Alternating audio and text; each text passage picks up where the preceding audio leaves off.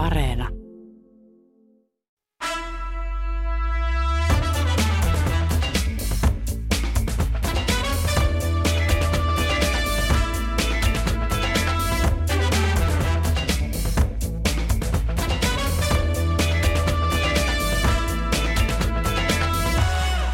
Tästä alkaa suora lähetys Helsingin Pasilasta. Minä olen Pia-Maria Lehtola. Tämä ohjelma on Kulttuuri Ykkönen. Perjantain tapaan tänään on Perjantai-studio, jossa keskustelemme viikon ajankohtaisista kulttuuriaiheista ja ilmiöistä. Kulttuurituottaja Annu Kemppainen, liikemies Sami Kuusela ja filosofi Tuomas Nevanlinna. Lämpimästi tervetuloa.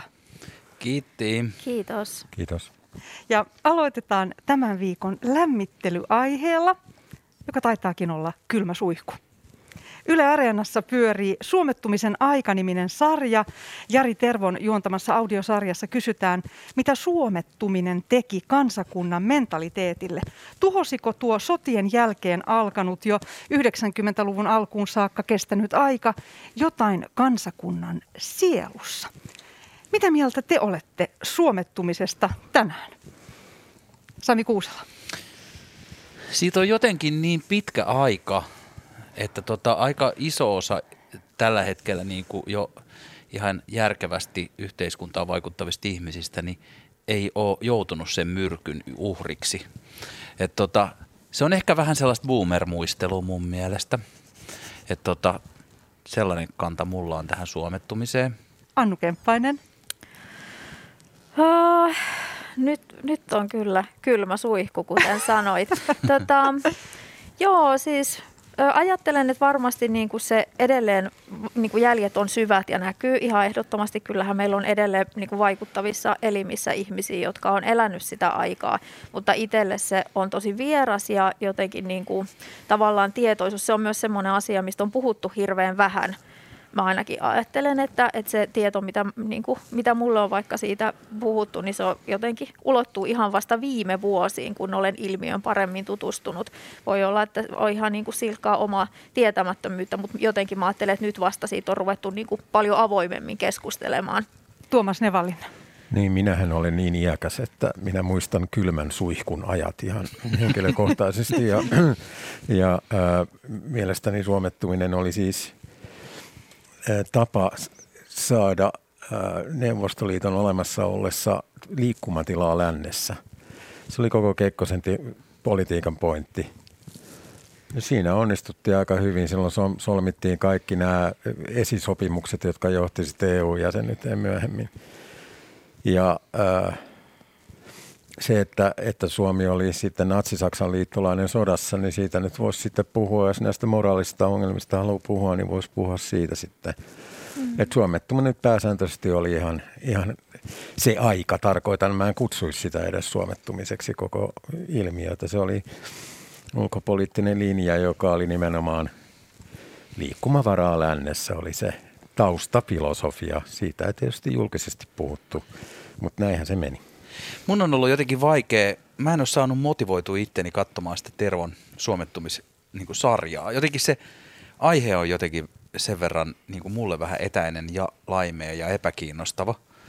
Öö, varmaan pitää kyllä katsoa se, mutta jotenkin mä en ole vielä saanut niin kuin itseni mm. avaamaan no, sitä areenasta. Joo, mä ajattelen, että toi miten Tuomas siitä puhuu, niin kuulostaa hyvin erilaiselta kuin sitten taas niin kuin ne puheenvuorot, mitä mä oon siitä kuullut nyt viime aikoina että se on nimenomaan niin kuin hyvin kriittisesti tarkasteltu ja, ja sitä on niin kuin ajateltu propagandana ja nöyristelynä ja muuna. Ja sitten tässä puhut sit mun mielestä enemmän niin kuin diplomatiana ja niin kuin selkeänä strategiana kohti hyvää. Niin, musta pitää nähdä sen niin kuin moralistisen mm. historian kuvan niin kuin ohjeet, mitä siellä tapahtuu. Mutta nyt mennään tähän päivään. Viime viikkona, viikkona Venäjä on uhkailut Ukrainaa kasaamalla 100 000 sotilasta ja joukkoja rajan tuntumaan. Ja samaan aikaan Venäjän presidentti Putin on heittänyt koepallona USAlle ja Euroopalle vaatimalla takeita siitä, että enää NATO ei laajenisi Venäjän naapurissa. Tämä on laajasti koettu siten, että Putin yrittää saada isot eli USA sopimaan Venäjän kanssa turvallisuusasioista kahden kesken yli pienien maiden päiden. Suomessa on nyt alkanut joillekin tulla ikävä tätä NATOa ja vähän vahvempia turvallisuustakuita. Helsingin Sanomien Gallupin mukaan 28 prosenttia suomalaisista haluaa Suomen liittyvän NATOon ja 42 prosenttia vastustaa liittymistä sotilasliittoon. Epävarmojen osuus on siis kasvanut lähes kolmanneksen. NATO-keskustelu on puhuttanut mediassa ja Twitterissä tällä viikolla paljon. Putinin uhkausten ja uhkavaatimusten takia tämä aihe on noussut keskiöön. Miten teidän mielestä NATO-korttia pelataan Suomessa? No siitä on tullut ehkä semmoinen tietyn oikeisto Twitterin, jos ajattelee tuota some, somemaailmaa, niin siitä on tullut sellainen niin kuin, nyt siitä on alettu puhua sit suoraan, vielä entistä suorempaa ja vaatimaan sitä NATOon liittymistä. Mulla ei itsellä henkilökohtaisesti ole mitään erityisen vahvaa kantaa aiheeseen. Jotenkin tuntuu, että mä haluan luottaa siinä niin kuin näihin asiantuntijoihin, jotka niin kuin, ja niihin, joilla on enemmän tietoa siitä, että onko se sieltä se veli venäläinen niin Putinin johdolla tulos tuolta rajan yli vai ei, ja sitten, että auttaisiko siinä sitten NATO. Mulla ei ole oikeastaan mielipidettä tuohon asiaan. Suurimpaa osa asioista on tullut tälleen, niin kun on tullut tätä ikää, niin on aina kaikki joku mielipide, mutta NATO mulla ei kyllä oikein ole. Okei, Annu Kemppainen. Joo, äh, siis tämähän on tosi vaikea aihe minulle ja musta tuntuu, että silloin niin kuin, että mä oon lukenut äärimmäisen hyviä artikkeleja niin kuin puolesta ja vastaan. Ja mun on aina tosi helppo, sit kun mä luen jonkun vaikka, mikä on hienosti muodostettu, että, että miksi olisi syytä liittyä NATOon, niin mun on helppo olla sillä, että okei, tämähän on tosi järkevää.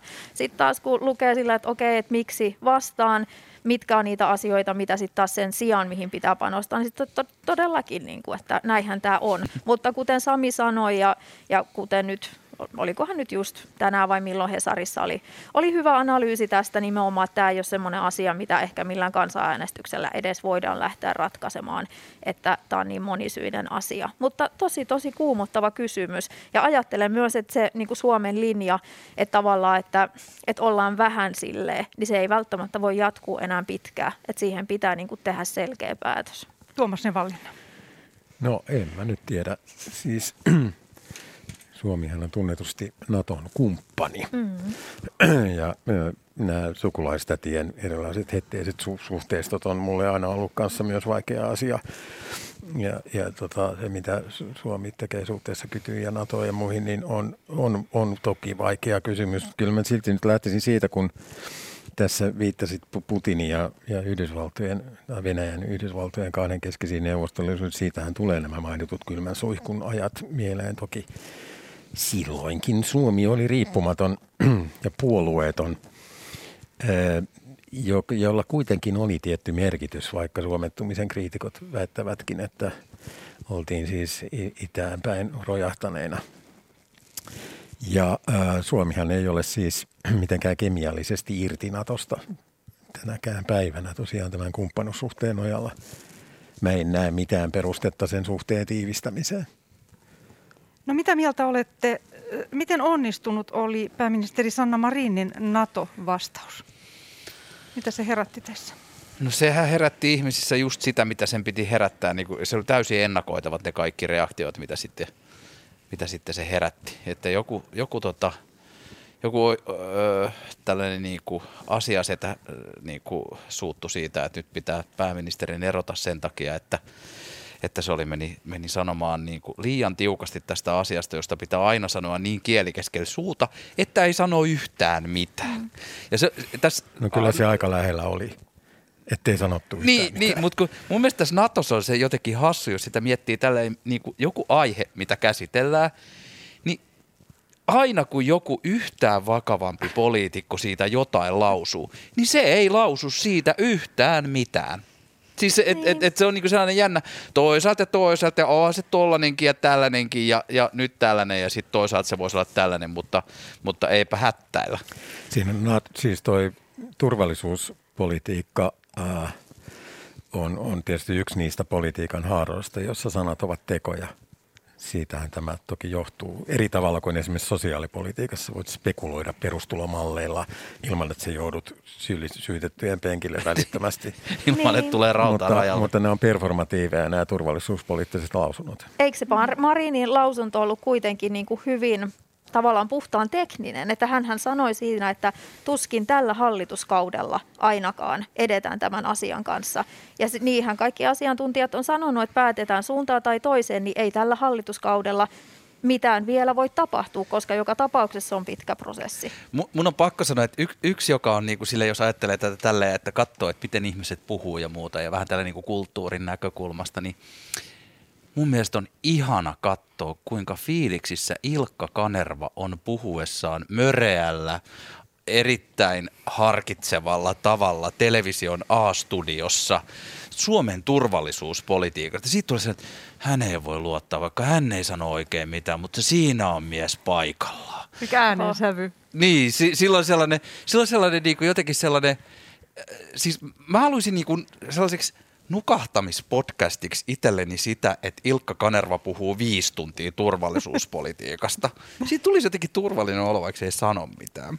No sä voit kuunnella myös Ilkka Remeksen romaaneja. Nehän ovat herätelleet Venäjän uhkaa jo kauan. Remes on esimerkiksi ollut hyvin perillä hybridisodan uhista. Suomen tapauksessa kirjassa Kiiras tuli. Ja hänellä on myös tämä Kremlin nyrkkiniminen romaani. Oletteko lukeneet Remeksen kirjoja? En. Ei.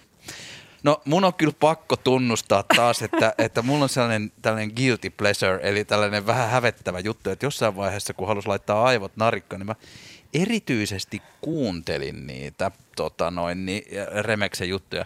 Nehän on äärem, äärimmäisen tällaisia mekanistisen konservatiivistisia ö, tota, toimintakuvauksia, jossa naiset on naisia ja miehet on miehiä ja pääosa esittäjällä ei ole, sillä ei ole oikeastaan muita ominaisuuksia kuin kyky, ky, kyky toimia tosi hyvin ja sitten sillä on joku ydinperhe, jota se puolustaa ja jne. Siinä ei ole siis henkilökuvat on hyvin ohuita ja muuta. Ja erityisesti mua kiehto, kun se, ainakin kun mä tota, mun suoratoistopalvelussa tällainen Jukka Pitkänen, joka on tota, näyttelijä, hyvin käytetty äänikirjoissa, niin lukee niitä. Se osaa jotenkin puhua niin sille ei kovinkaan peitellyn halveksivasti hipeistä, joista Ilkka Remes kirjoittaa. Sitten, siitä tulee, se on, se on jotain, se on, se on, siitä tulee vähän paha olo, vähän niin kuin se olisi niin kuin, jot karkkii liikaa tai jotain sellaista. Remeksestä aina sanotaan, että hän tekee hyvin perusteellisen taustatyön. Varmaankin taustatyön kuluessa on selvinnyt tämä hippien halveksuttavuus. Mehän emme ole tehneet yhtä perusteellista selvitystä, joten emme on parasta olla vaitita. Niin ja liian lähelle katsoo, mm. kun katsoo vaikka esimerkiksi peiliin, niin sieltä näkyy varmasti se Remeksen... Tota... Puhu, puhu vain omasta puolesta.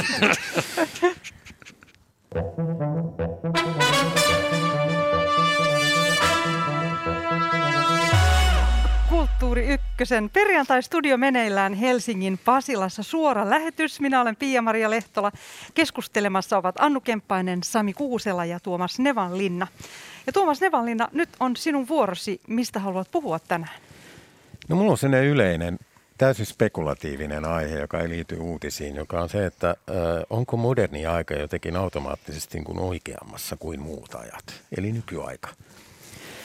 Sanomalehtien pääkirjoituksessa on usein niin kuin on semmoinen piilevä edistysmoraali jollain tavalla. Sanotaan, että kun jotain paheksuttavaa tai ikävää on tapahtunut jossain maailmankolkassa, niin sanotaan, että eihän tällaista pitäisi enää tapahtua. Onhan vuosi 2022 joka, jolla ikään kuin annetaan ymmärtää, että tämmöinen barbaarinen teko on jonkinlainen taantuma esimerkiksi myyttiselle pimeälle keskiajalle tai muuta – ja, ja, ja näin. Ja et siis, että moderni aika niin käsittää itsensä sekä moraalin, jos ajatellaan ihmisoikeuksia ja yleistä pehmenemistä, raakuuksien vähenemistä, että totuuden, ajatellaan tiedettä suhteen, jollain tavalla automaattisesti oikeassa olevaksi ja edistyneeksi. Ja, ja minua kiinnostaa tässä nyt lähinnä kaksi asiaa, että miksi moderni aika olisi poikkeus kaikista muista ajoista – joiden hellimät käsitykset ovat romuttuneet yleensä muutamassa vuosisadassa. Ja äh, että tämä nyt ennen kaikkea, että, ja ehkä spesifimpänä tarkennuksena tästä, että mitkä voisivat olla sellaiset ajatukset, totuudet, uskomukset, tavat tai käytännöt, jotka tulevat, josta te ajattelisitte, että äh, ne tulevat romahtamaan, vaikka niitä tällä hetkellä pidetään – itsestään selvinä.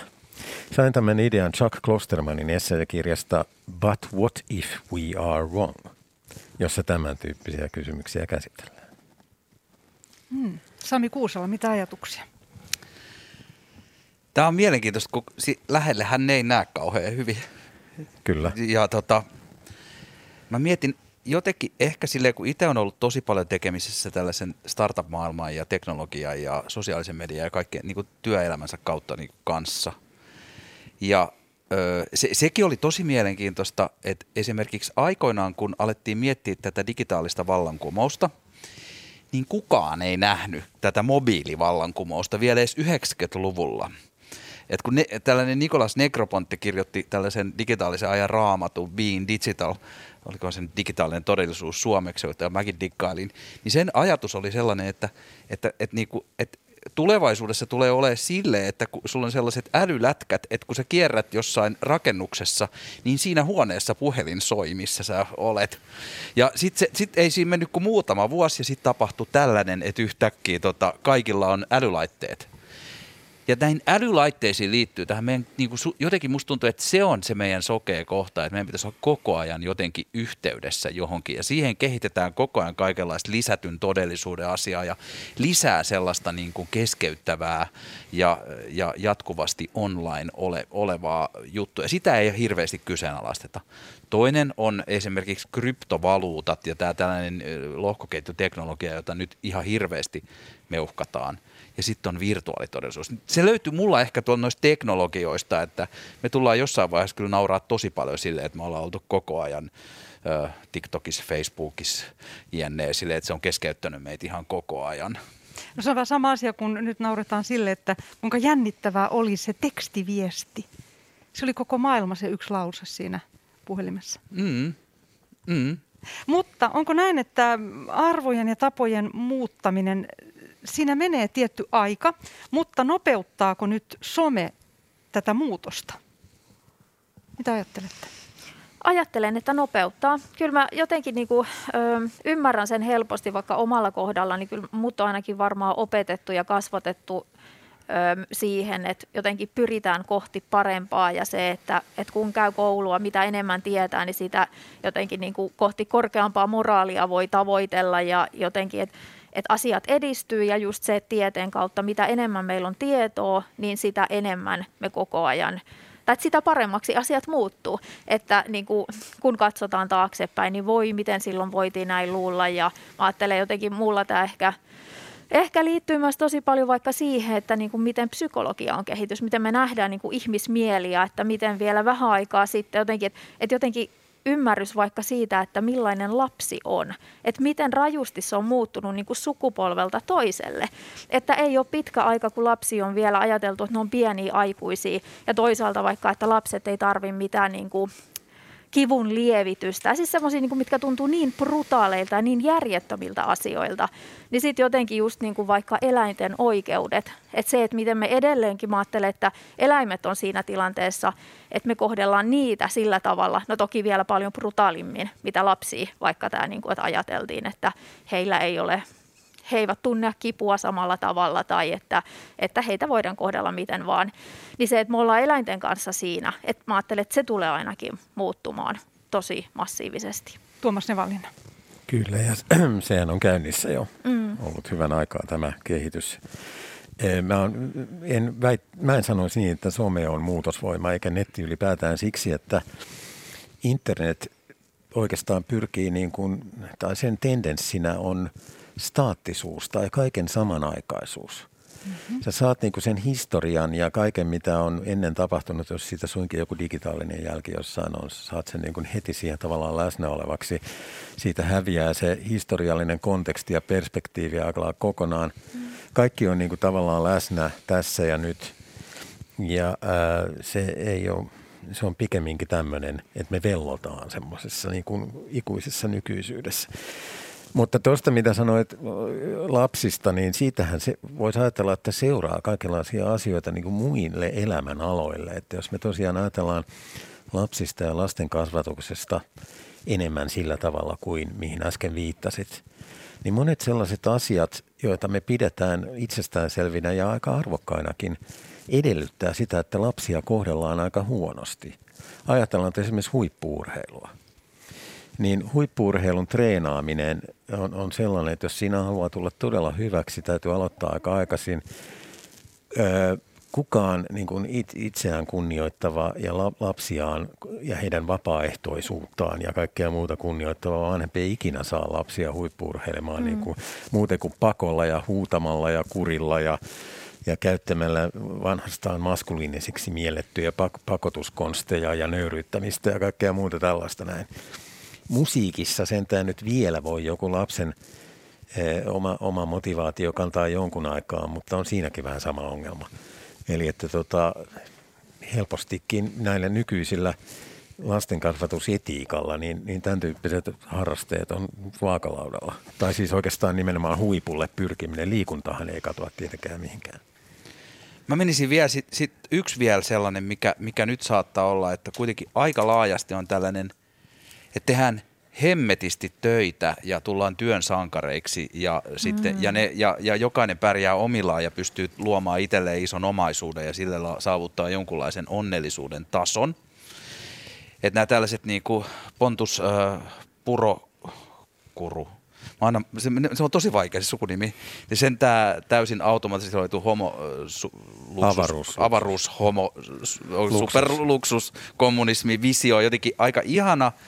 Että et, et voiko olla, että me niinku vaikka 20 vuoden päästä katsotaan jotenkin ihmeissämme tätä meidän niinku puurtamisen aikaa tällä hetkellä. Että me, niinku, et me katsotaan sille, että miksi, miksi, niinku me, miksi ihmiset vielä 2020-luvulla niinku tuhlasi koko elämänsä tavoitellakseen jotain materiaa, kun nyt sitä materiaa riittää vähän kaikille, kun robotit ja automatisaatio hoitaa sen, jos se on mahdollista. Osmo Soininvaarassa toteaa tuoreessa kirjassaan, hän kuvailee ikään kuin sitä, että miten vuoden 1905 ihminen ajattelisi meistä.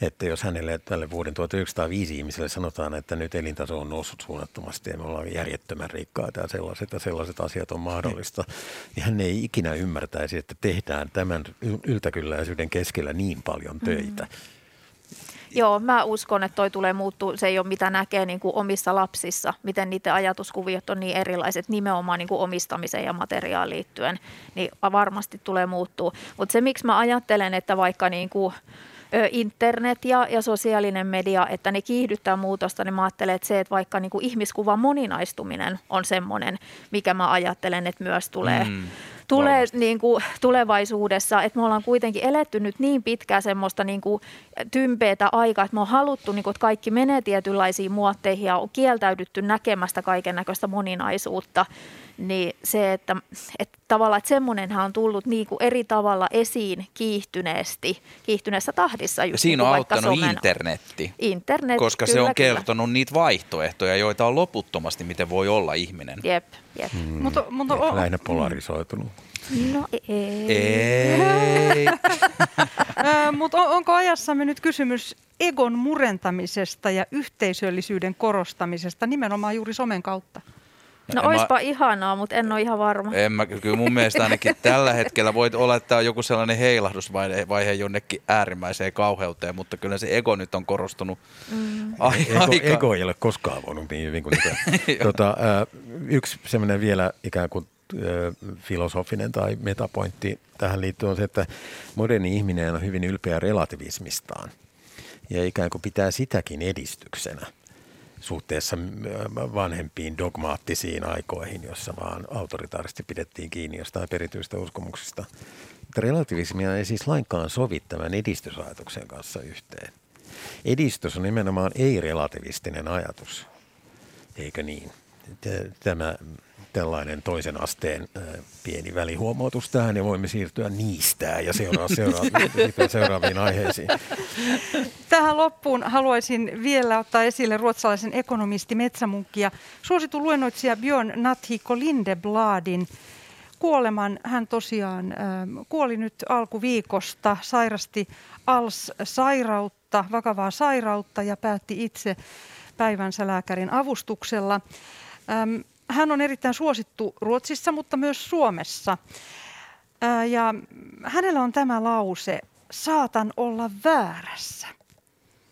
Millaisia ajatuksia tämä asenne itseä, itseään kohtaan herättää teissä? Mulla ainakin niin kuin mitä, mitä vanhemmaksi tulee ja mitä jotenkin ehkä vahvemmaksi ja joustavammaksi oma identiteetti muodostuu, niin sitä enemmän toi on läsnä joka hetki, että tiedostaa, että todennäköisesti, tai ei todennäköisesti, vaan että saattaa olla aivan väärässä. Ja se auttaa siihen, että voi muodostaa uusia ajatuksia. Mm. Sami Kuusela. Mä en ole lukenut tätä Lindebladia, mä näin pienen pätkän, kun se oli niin kuin hyvinkin eteerisenä jossain sellaisessa niin kuin dokumentissa, missä se esiintyi, tuli telkkarista. Näin siitä vaan pätkän. Jollain lailla se on myös tämän ajan hahmo, että se on siis niin kuin menestynyt pankkiiri, joka on ryhtynyt munkiksi, jonka jälkeen se tulee takaisin ja jonka jälkeen se kirjoittaa kirjan, josta tulee Ruotsin luetuin ja kaikki. Siinä on niin monta superlatiivia, että se, niin kuin mun, on, mun on vaikea taas tarttua. Siinä se self-help ulottuu ihan loppuun asti, eli kuolemaankin. Mm. Niin. Äh, tiedättekö muuten, mistä, mikä on Besserwisser-koe? Miten saa selville sen, että onko huoneessa läsnä Besserwisser? No. E, sanoo seuraavan repliikin, kyllä se tyyppi on aikamoinen Messerschmitt. Sitten huoneen nurkasta joku sanoo, ei kun Besserwisser. mutta vain Annulle tästä, kun sä sanoit, että sut on kasvatettu siihen, että sä oot luottanut tieteeseen ja edistykseen tietyllä tavalla, vähän niin kuin luonnostaan mm. tai sillä tavalla. Niin mm, tämä on minusta aika tyypillistä tälle meidän ajalle, että me ollaan niin kuin yksilöinä sitä mieltä, että me varmasti voidaan olla väärässä ja ehkä vähän vaikea muodostaa tässä internetinkin moninaisuudessa usein omaa kantaansa ja niin edelleen, kun kaikki vastakkaiset argumentit pyörii siellä ees taas. Mutta silti meidän on hirveän vaikea sanoa, että meidän aika voisi olla väärässä jollain perustavalla tasolla, että kuitenkin sen totuudet tieteineen ja demokratioineen ja muineen on, on kuitenkin pysyvä. Että tota, tähän nyt vaan halusin jälleen kerran, ehkä jälleen kaivamme nenäliinat esiin, mutta tämmöinen huomio tähän loppuun. Eli me olemme ulkopuolisia kaikki, vaikka meillä on tämä netti. Onko näin? Me ollaan, niin kuin meidän niin kuin jatkuvasti paisuvat egot on koko ajan enemmän yhteydessä toisiin paisuviin egoihin. Mutta kontaktipintaa... Mutta kontaktipintaa ei ole. ego voi, voiko ego laajentua nopeammin kuin valo, valon nopeus? Kiitos Tuomas Nevallinna tästä aiheesta. Kulttuuri Ykkösen perjantai-studio meneillään suora lähetys Helsingin Pasilasta. Keskustelemassa Annu Kemppainen, Sami Kuusela ja Tuomas Nevallinna. Minä olen Pia-Maria Lehtola.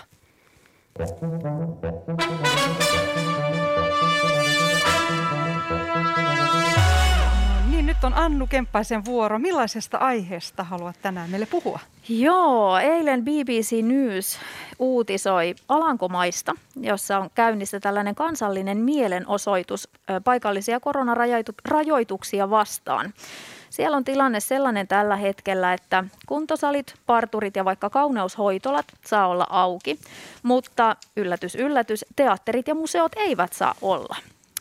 Ja, ja tota, totta kai tällä mielenosoituksella halutaan osoittaa tätä järjettömyyttä, että millä perusteella vaikka se, että käydään kynsihoidossa tai manikyyrissä on jotenkin tärkeämpää ja myös turvallisempaa kuin se, että käy vaikka museossa.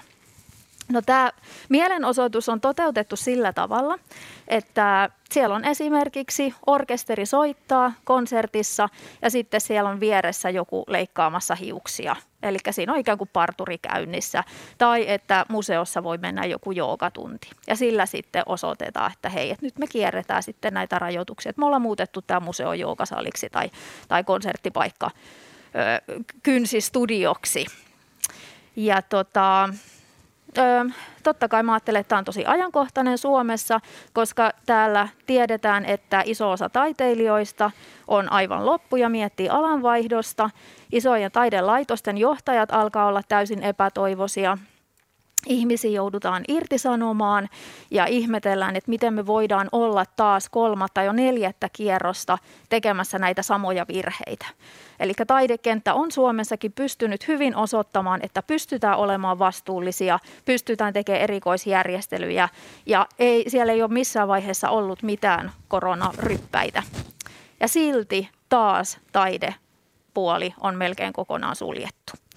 Niin tämä tuntuu käsittämättömältä ja siinä mielessä tämä Alankomaiden mielenosoitus vaikutti todella riemastuttavalta ja haluaisin nähdä Suomessakin tämmöistä. Ymmärrän, että taidepuoli on jo niin loppu, että heillä tuskin on intoa tämmöistä lähteä. Tämä lähtee nyt tota, masinoimaan, mutta tämmöiset niin kuin Sami Kuuselan kaltaiset bisnesmiesideoijat voisi ehkä tässä lähteä nyt kehittelemään, että millä tavalla me kierretään näitä ja tuodaan esiin sitä, että, että miten, miten epäreilua tämä nyt on, tämä, mitä Suomessakin tehdään. Ja kysymys ehkä teille on, että kuka olisi tarpeeksi näkyvä ja raju loppaaja, koska mä ajattelen, että loppauksesta Suomessakin on kyse. Ne alat, jotka on pystyneet loppaamaan tarpeeksi hyvin, niin ne saa olla auki. Ja miksei taideskene pelota päättäjiä ja virkamiehiä ja millaisia vastaavia kikkailuja Suomeen pitäisi keksiä? No niin, Sami Kuusela, otitko koppia Ai minä, heti? heti. Hmm.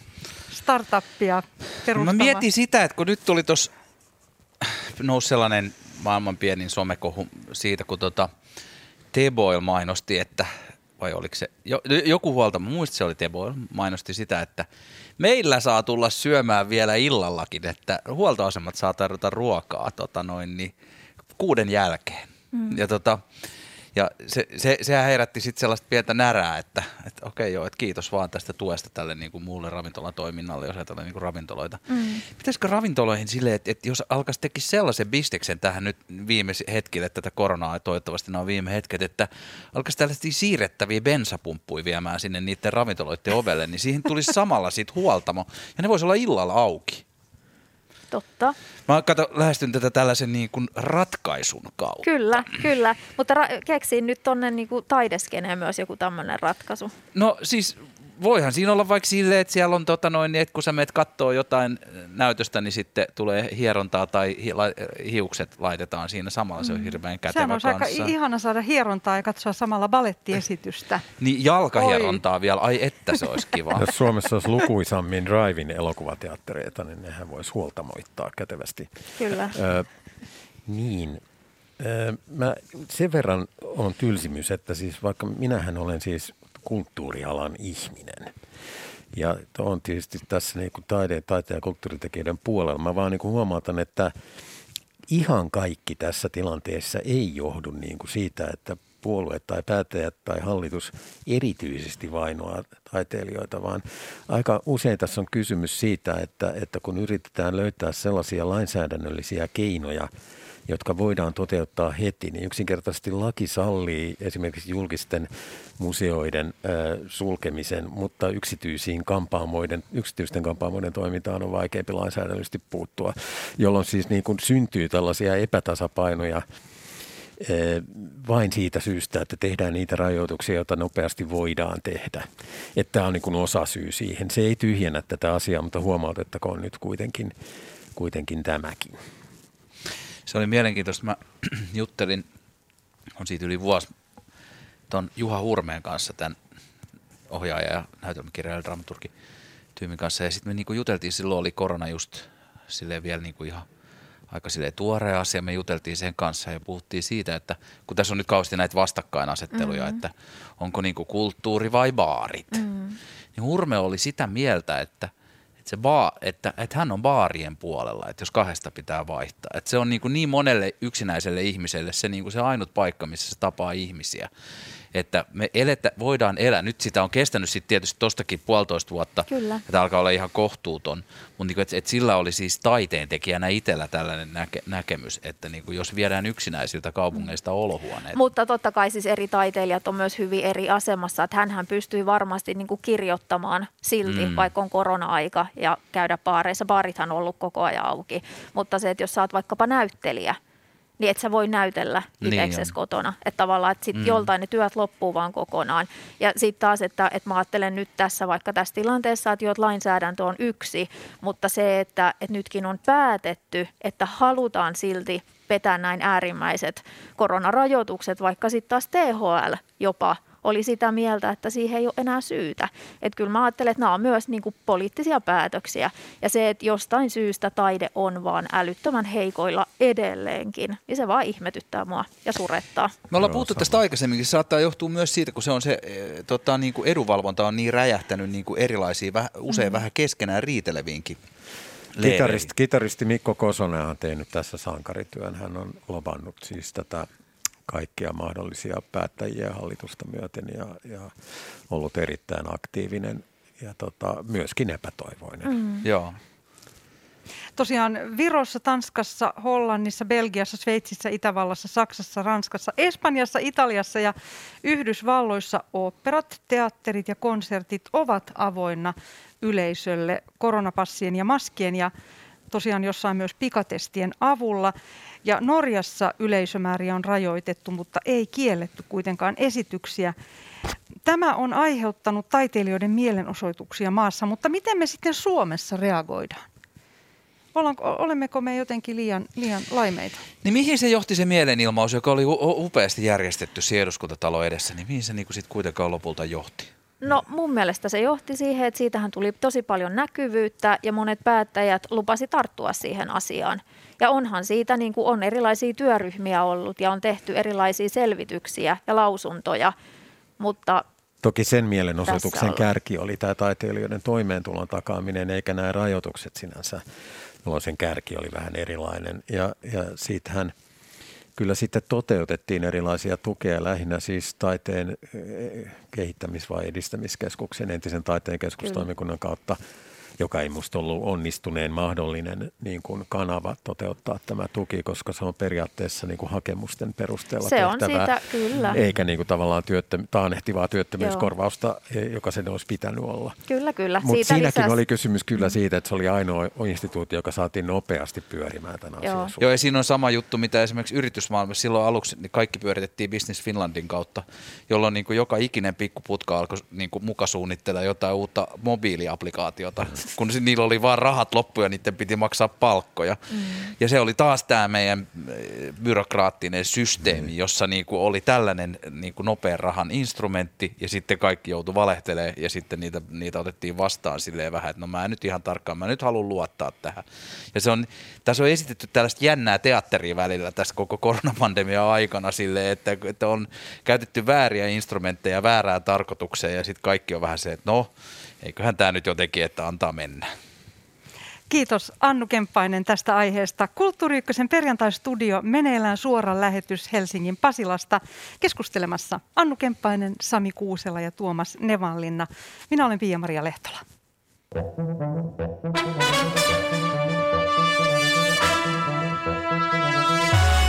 No niin, Sami Kuusela, nyt on sinun vuorosi. Mistä haluat, että keskustelemme?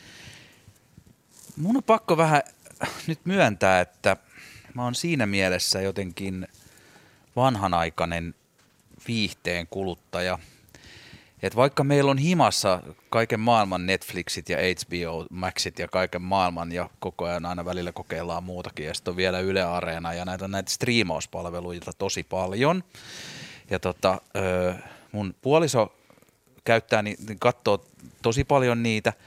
Mun on jotenkin tosi vaikea tarttua näihin sarjoihin. Aluksikin, että koska siinä on se, että kun leffan mittainen tota, asia on pilkottu kymmeneen tunnin mittaiseen juttuun, ja sitten kun se on mennyt jotenkin niin algoritmisen ää, tota, tällaiseksi niin kuin perustunteita jatkuvasti revitteleväksi se käsikirjoittaminen, se, se kaikki se ilmaisu, niin näissä suurimmassa, suuressa osassa, ei suurimmassa osassa sarjoista on hypitään äärimmäisestä väkivallasta valtavaan tota, ää, tota, tunnemyrskyyn, jossa niinku, se menetetään lapsi. Sen jälkeen on joku hyvin graafinen seksikohtaus.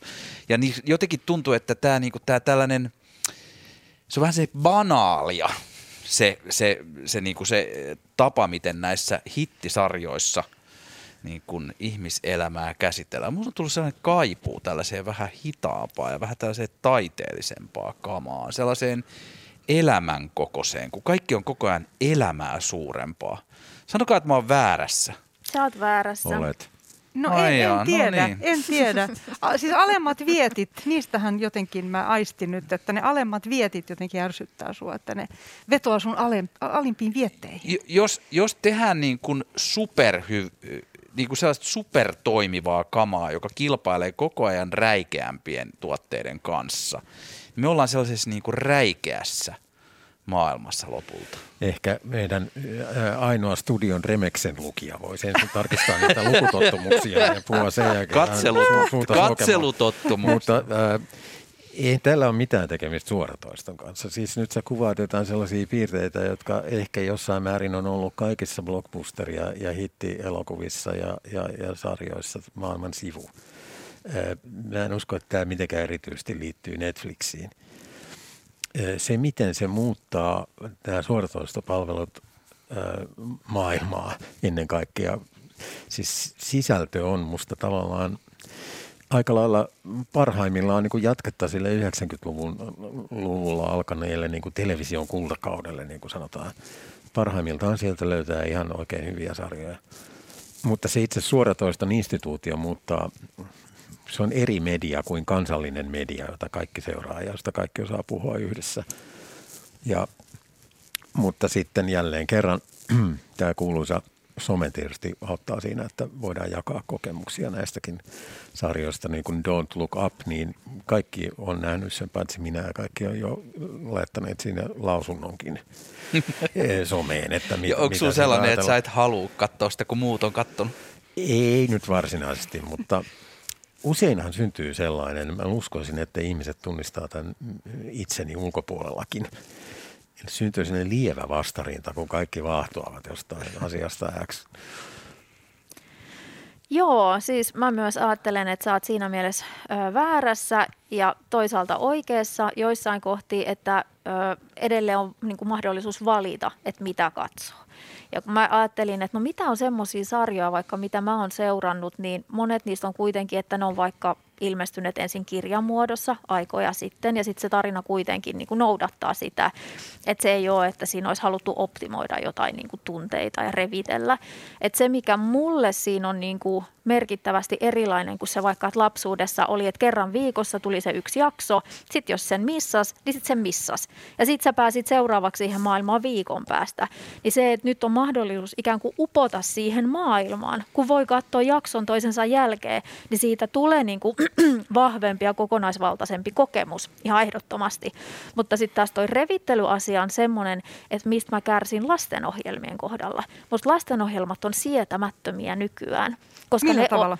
On, no on siis niin kuin, ne äänet on ihan hirveitä, semmoista niin kuin kimeätä hermoja, äh, hermoja riipivää niin kuin sööpötystä ja ne hahmot on jotenkin todella rasittavia. Ne tunnarit on aivan kauheita. Et se on jotenkin semmoinen niin sekoilumaailma ja se surettaa mua, että meidän lapset kasvaa semmosessa. Että totta kai siis niiden aivot on jo ihan erilaiset niin kuin sen kaiken niin kuin tämän tietotulvan ja älylaitteiden takia, mutta myös lastenohjelmat on muuttuneet aivan valtavasti. Onko ne todella muuttunut vai joudutko vaan nyt katsomaan sun tilanteen On vuoksi? ne muuttunut, koska sitten jos mä oon niinku yrittänyt tuputtaa jotain omia lapsuuden suosikkeja, niin nehän on ihan silleen, että tähän on ihan sietämätöntä, kun ei tässä tapahdu mitään ja tylsää ja niinku, että minuuttia sitten sillä että okei, okay, anna olla. Ja Että se on, niin, on Toi on korostunut korona-aikana. Se on painajaista, kun on niitä huonoilla kir, niin kuin kirkasäänisillä, kireillä kaiuttimilla huutavia mm. niin kuin turhautuneita pisteitä siellä joka puolella himaa, josta kuuluu just joku skeen, skeen. Sitten kun se on vielä, vielä jos siellä on just, jotkut tubettajat on vielä ihan hirveitä, koska niiden Joo. niin kuin brändiin kuuluu huutaa silleen, että se mm-hmm. mikki menee rikki, tyhmiä asioita. Se on ihan valtavan kamalaa. Mutta tuossa jollain lailla toi, toi, toi niinku, se, että kun sä mainitsit Annu siitä, että, että, sille, että kun joskus se tuli sit se sarja ja sit sitä venattiin, mm. niin jotenkin mä oon sellainen lähetysvirta boomer, että mä niinku jotenkin, musta on niinku ihanaa jotenkin venaa jotain sarj- sarjaa. Ja mä muistan, että kun niinku lapsuudestakin, niin mä muistan, että kun mä olin joskus ehkä kymmenvuotiaana ihastunut naapurin Heliin, niin mun suurin rakkauden osoitus oli, että mä menin keuliin sen piha eteen silloin samaan aikaan, kun tuli taisteluplaneetta Galactica, missä siis sen, sen tota, siis, siis silloin... Sä teit tämmöisen uhrauksen. Niin. Ymmärsikö ja, hän ikinä sitä? No, no en, mä, en mä sitä... Taisteluplaneetta Galactica, aika huomannut mitään. niin, Mutta mut, mut et, et kaikkihan tämä liittyy aika paljon siihen sellaiseen niin algoritmiseen ja kaiken jat, jatkuvaan mittaamiseen, että niin kuin jos me halutaan tehdä joku tuote, sitä voi mitata koko ajan, kuinka paljon sitä katsotaan ja sitä optimoidaan siinä matkan varrella ja on vaihtoehtoisia asioita ja jne, mitkä se tekee. Mä oon suuri algoritmien fani, mutta väitän, että se on kuitenkin yksi syy tähän räikeyteen. Tuomas Nevallinen. Öö, metodit ovat tietysti intensivoituneet ja ehkä teknisesti parantuneet, mutta siis toi on ollut massa- ja kulttuuriteollisuuden aina se, mitä ne on tehnyt ja mitä niin. ne on niin. halunnut tehdä. Yhden, yhden ja... ihan käytännön neuvon mä annan nyt Sami sinulle, joka on siis vaikka silläkin uhalla, että kuulostan henkilöltä, jonka vaatekaapissa on 28 maripaitaa. niin, niin mä, mä, Monta siellä on. Niin, mä sanoisin, että, että älä katso yhdysvaltalaisia sarjoja. Katso muun maalaisia sarjoja. Paranee heti. Siis katso tanskalaisia, ruotsalaisia, norjalaisia, brittiläisiä. Joo, niin. joo, joo. Kyllä näin siis silläkin ualla, että vaatekaappini rauttuu tässä. O, on, on, on pakko sanoa, että, että yksi, yksi, mihin mä oon viime aikoina ihastunut ja senkin olen löytänyt lähetysvirta televisiosta, niin on tämä Deutschland 89. Oletteko te kattonut sitä, joka kertoo siis Berliinin muurin murtumisen ajasta. Siis äärettömän hyvin tehty saksalainen sarja, jossa siis jossa on sellainen niin kuin agentti. Siinä on niin kuin koko ajan, siinä boostataan jotenkin tunteet, mutta ne boostataan aina jotenkin vähän vinoa. Että sä et ikinä arvaa, että mitä siinä tapahtuu. Suosittelen todella paljon. Siitä Onko on, se yhdysvaltalainen sarja? Ei, ei. Se ole, eipä olekaan, niinpä niin. Mutta sitten se ihme se pankkiryöstö tai mikä se oli se rahapaja, joka, ootteko te kattonut sitä, tota, es, espanjalainen?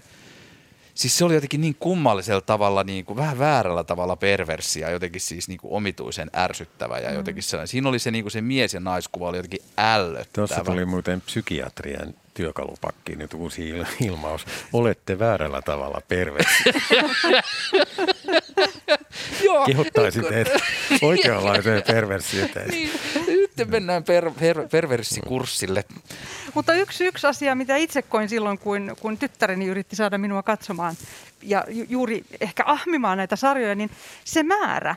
Eli pystyy katsomaan, itse olen tullut siihen tulokseen, että kaksi kerrallaan, ei enemmän. Että onko se Sami jotenkin tämä, että se Kyllä mä ihan se yhtä määrä. kerrallaan katson kuitenkin. Niin joo, kyllä kyllä.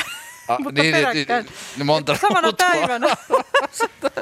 onko Sami tämä joku syy sitten, että se on hankala sulle tämä Sä et pysty määrä. lopettamaan. Niin, niin, se ahmiminen niin kuin riistäytyy. Niin ehkä siinä on, tulee myös taas just sellainen vähän sama asia kuin tuossa aikaisemminkin tuli, että vetää liikaa karkkia. Mm. Silleen, että et, niinku vielä yksi sipsipussi. Täytyy vie, joo. Si, si, siitä, niin voi, siitä, voi, siitä voi tulla tulla Joo. ehkä tollainen. Joo, mä luulen, että se voi olla yksi, yksi syy. Ähm, itselläni ei ole televisiota kotona, mutta olen huomannut, että yhdeksän TV-uutiset, puoli yhdeksän TV-uutiset livenä on kova juttu. Katsotteko te livenä puoli yhdeksän uutisia? No mm, meidän perheessä puoli yhdeksän on silleen haastava, että se on just sitä intensiivisintä lasten nukuttamisaikaa. Mä oon huomannut, että tässä korona-aikana, kun tarvitaan joku sellainen yhteinen leirinuotio ja joku sellainen tota, ö, totuuden torvi ja tietty yhdessä kokoonnutaan kuulemaan vallanpitäjien sanaa, niin mä oon kyllä huomannut ikävä kyllä itsessäni muutaman kerran. Nyt hiljaa, tulee uutiset. ja just puoli yhdeksän uutiset, ei siis niin mikään muu uutinen ei ole. Ja sitten kun sitä seuraa aina se tota, A-studio, jossa on Mika Salminen. En mä tiedä, tulee, siis jos mä nyt puhun ihan puhtaasti psykologisesti tai henkilökohtaisesti, enkä, enkä nyt kommentoi uutisten merkitystä ylisummaan maailmassa, niin mua uutiset ahdistaa, siis Suomen nämä puoli yhdeksän uutiset, niistä samasta syystä kuin urheiluruutu ahdistaa mua. Se koko niin kuin se se tapa, jolla se uutisenlukija puhuu ja se koko kalpajyp maailma. Joku sellainen niin kuin, ää, se, se suomalaisen jotenkin tutun arjen niin kuin sellainen melankolisuus heijastuu Pienuus. sieltä sellaisella tavalla, joka, joka on mulle henkilökohtaisesti vaikea. Mm. Tuomas ei tykkää taviksista. Ei, ei, herra jestas. Minä, minä olen itse rakkauden muotohan se on, kun taviksista tykkää, mutta sikäli olen paisuneen egoni kanssa tässä ja turvallisella vesillä. mutta tota, joo, niin, u- uutisethan on toki varsinkin vanhemmille ikäluokille tärkeä, tärkeä rituaali, mutta just tämän tyyppiset asiat on hajonneet suoratoistopalveluiden myötä. Sinänsä on aivan sama, sama tekevää nykyään, että onko kotona televisiota vai ei. Että toimittajakaan ei tästä saa mitään kulttuuripisteitä, kun ei omista televisiota, koska jos katsot yhdenkin ohjelman tietokoneelta, niin se on aivan sama asia. Mutta joo. Televisio se, ei ole kaunis esine. Ja mä, mä, kun sä sanoit tuosta rituaaliomasta, mä, mä, se on niinku täys pelkkä rituaali mulle ainakin se, ne puoli yhdeksän uutiset, joita nyt ei tietenkään joka ilta tule katsottua, mutta siis kun sen kaiken tiedon on jo saanut mm, jostain mm. aikaisemmin. Mä en muista milloin mä olisin saanut jonkun uutispommin puoli yhdeksän uutisista. Niin, se on muuttunut myös niin valtavasti. Mutta silti siinä on se, se draaman tunne. Se tapahtuu juuri nyt. No kyllä siis mä sanoisin, että uutiset on aina ollut niin kuin turvan tuoja. Mm. Ja siis se, että sitä kokoonnuttiin nimenomaan katselemaan perhekunnittain 60-70-luvulla ja sitä ennenkin.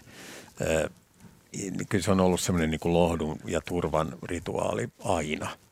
Ja nyt se korostuu siis siinä mielessä, että tosiaankin minkäänlaista vähäisentäkään uutisarvoa ei ole enää jäljellä niissä siinä itse lähetyksessä. Niin, ehkä siis niin kuin nimenomaan kuten sanottu, niin aikataulut on huonot, että silloin harvoin kun pystyy katsomaan, niin kyllä mä myös ajattelen, että siinä on niin kuin jotain, se on niin perinteistä, mutta en mä sitten taas ajattele, että siinä on mitään turvaa ja lohtua, että sitten taas niin kuin mä en esimerkiksi tykkää, että mun lapset kuuntelee tai katsoo uutisia, koska mä ajattelen, että siitä tulee niin paljon semmoisia asioita, miltä mä haluan edelleen yrittää heitä suojata. Hmm. Tämä ongelma uutisissa on toki ollut aina, että olihan mm. vanhoissa turvallisissakin uutisissa paljon väkivaltaisia sotatapahtumia maailmalla, mutta siis aikuisille ne oli turvallisia, niin, niin. koska niissä kerrottiin, että lähi soditaan, kaikki on siis niin kuin ennenkin. Aivan. Näihin sanoihin on hieno lopettaa. Kiitos keskustelusta Annu Kemppainen, Sami Kuusela ja Tuomas Nevallinna ja kiitos kaikille kuuntelijoille siellä radioidenne äärellä.